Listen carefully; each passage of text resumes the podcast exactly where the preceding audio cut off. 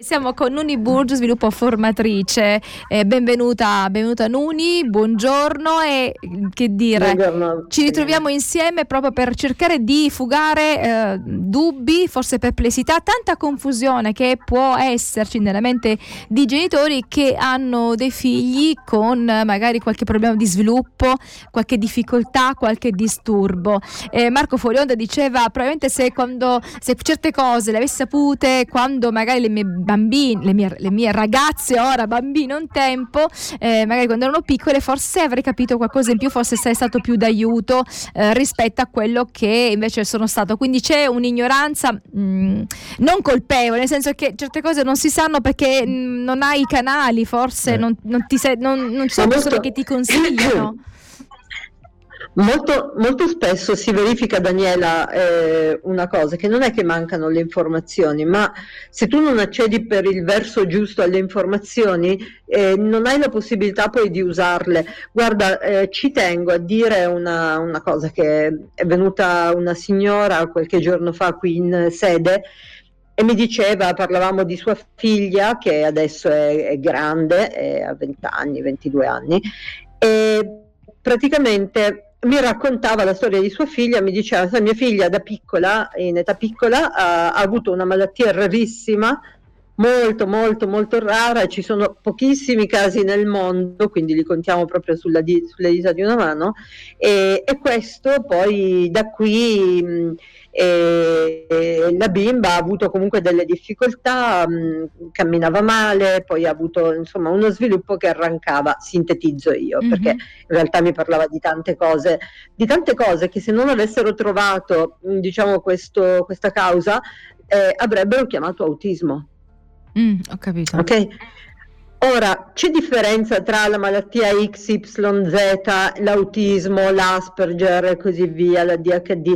C'è differenza tra quello che poi accade realmente? Cioè, se tu hai, se, se, tu, se tuo figlio, tua figlia è stata, eh, non so, eh, colpita da un virus particolare, da un batterio particolare, da qualunque altra situazione patologica, diciamo, che ha determinato poi un eh, diciamo, un disturbo nello sviluppo delle abilità, la causa eh, poi va in secondo piano rispetto al fatto che è accaduto comunque questo disturbo nell'iter che porta allo sviluppo delle abilità.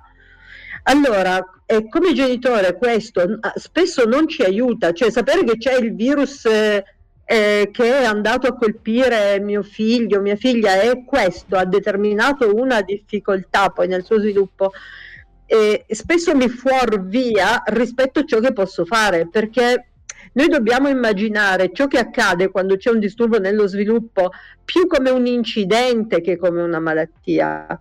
Se noi lo configuriamo come un incidente, noi come genitori, come un incidente, forse riusciamo anche ad agire. Ti faccio un esempio, che tu ti rompa una gamba perché sei caduta dalle scale o perché qualcuno ti ha dato un colpo con un ferro, una sbranca di ferro, oppure se qualcuno, se, se eri in macchina e hai avuto un incidente per cui ti si è fratturata la gamba, queste cause eh, sono, eh, diciamo, hanno un significato inferiore rispetto al fatto che comunque te la devi fare mettere a posto.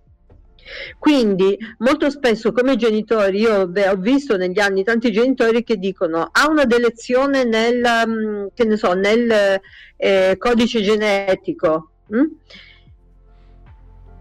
Ciò significa semplicemente che comunque è stata quella la causa che ha spostato lo sviluppo di un figlio, ma lo sviluppo è stato spostato, l'intervento non è diverso se tu hai una gamba rotta da un, una caduta o da un incidente stradale devi comunque fartela ingessare e così via. Molti genitori vengono fuorviati spesso da diagnosi che poi vanno a carico del, dello sviluppo che inceppa e in questo senso sono spiazzati perché dicono ha avuto questa malattia, oh, cosa possiamo fare? Possiamo fare poco, possiamo fare perché ha questa malattia. No, bisogna sempre pensare che comunque questa malattia ha avuto una ricaduta sullo sviluppo e lo sviluppo mm-hmm. può essere preso per mano e portato avanti il più possibile. Cioè, È una premessa che, che mi... Che voleva chiedere qualcosa. Sì, sì Noni, perdonami. Allora, molto spesso eh, a livello genitoriale proprio per mancanza di conoscenza, perché non esiste un manuale del perfetto genitore, è difficile no. riconoscere certi segnali dei nostri figli ed è difficile alcune volte anche accettare certi segnali. Cioè, può succedere, eh. ma non, non, ai nostri figli. Se in più c'è la variante che certi segnali possono essere provocati da un virus, da un batterio, una, una cosa del genere, anche se poi il risultato è più o meno lo stesso, la difficoltà di genitore che non ha un manuale diventa ancora più grande. Cioè, a questo punto sì. come, capisco che poi tu parli, dice, o che sia un, una malattia eh, rara, o che sia un, uh, un disturbo della crescita, eccetera, eccetera, il risultato è sempre quello. Però da certo. genitori come fai a capire qual è la motivazione? Se è un batterio, se cioè, entri i, allora, in, in un... è questo eh. il punto. Allora, al di là della motivazione, al di là della motivazione c'è c'è il disturbo nello sviluppo e un genitore deve occuparsi del disturbo dello sviluppo perché se hai una delezione del codice genetico cosa fai? Ti, ti, eh, non fai niente? Non ti muovi? Lo sviluppo è stato toccato, puoi comunque muoverti. Hai avuto un virus, si è creata un'infiammazione, ok, la curi dal punto di vista medico, chiaramente l'infiammazione, fai tu, tutte le terapie del caso e allo stesso tempo devi dare sviluppo a tuo figlio manualmente, con più impegno, molto impegno, non riuscirai magari al 100%, però tutto quello che puoi lo fai. L'importante è sapere che quando c'è qualunque malattia, qualunque incidente di percorso nella vita che noi abbiamo e che sia a carico dello sviluppo, lo sviluppo comunque può essere stimolato al massimo possibile.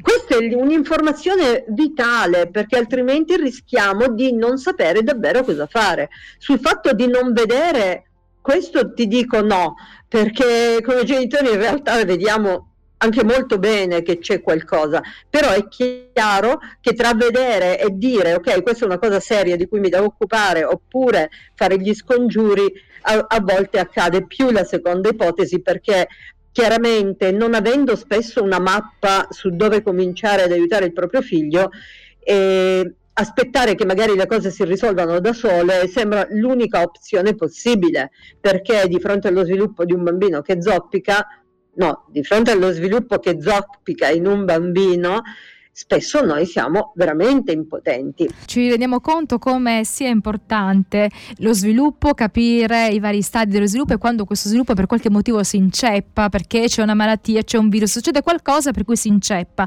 Questo, diciamo, esatto. questo inceppare sicuramente compromette un po' no? Il, quello che, eh, quelle che sono le abilità del, eh, del bambino, del, del, ragazzo, però sappiamo che comunque si può fare qualcosa, quindi anche quando è stato di sviluppo che si è inceppato, qualcosa si può fare, quindi si può eh, progredire, si possono fare dei passi, non si resta bloccati a quello stadio, giusto Nuni? No, no, no, no, no.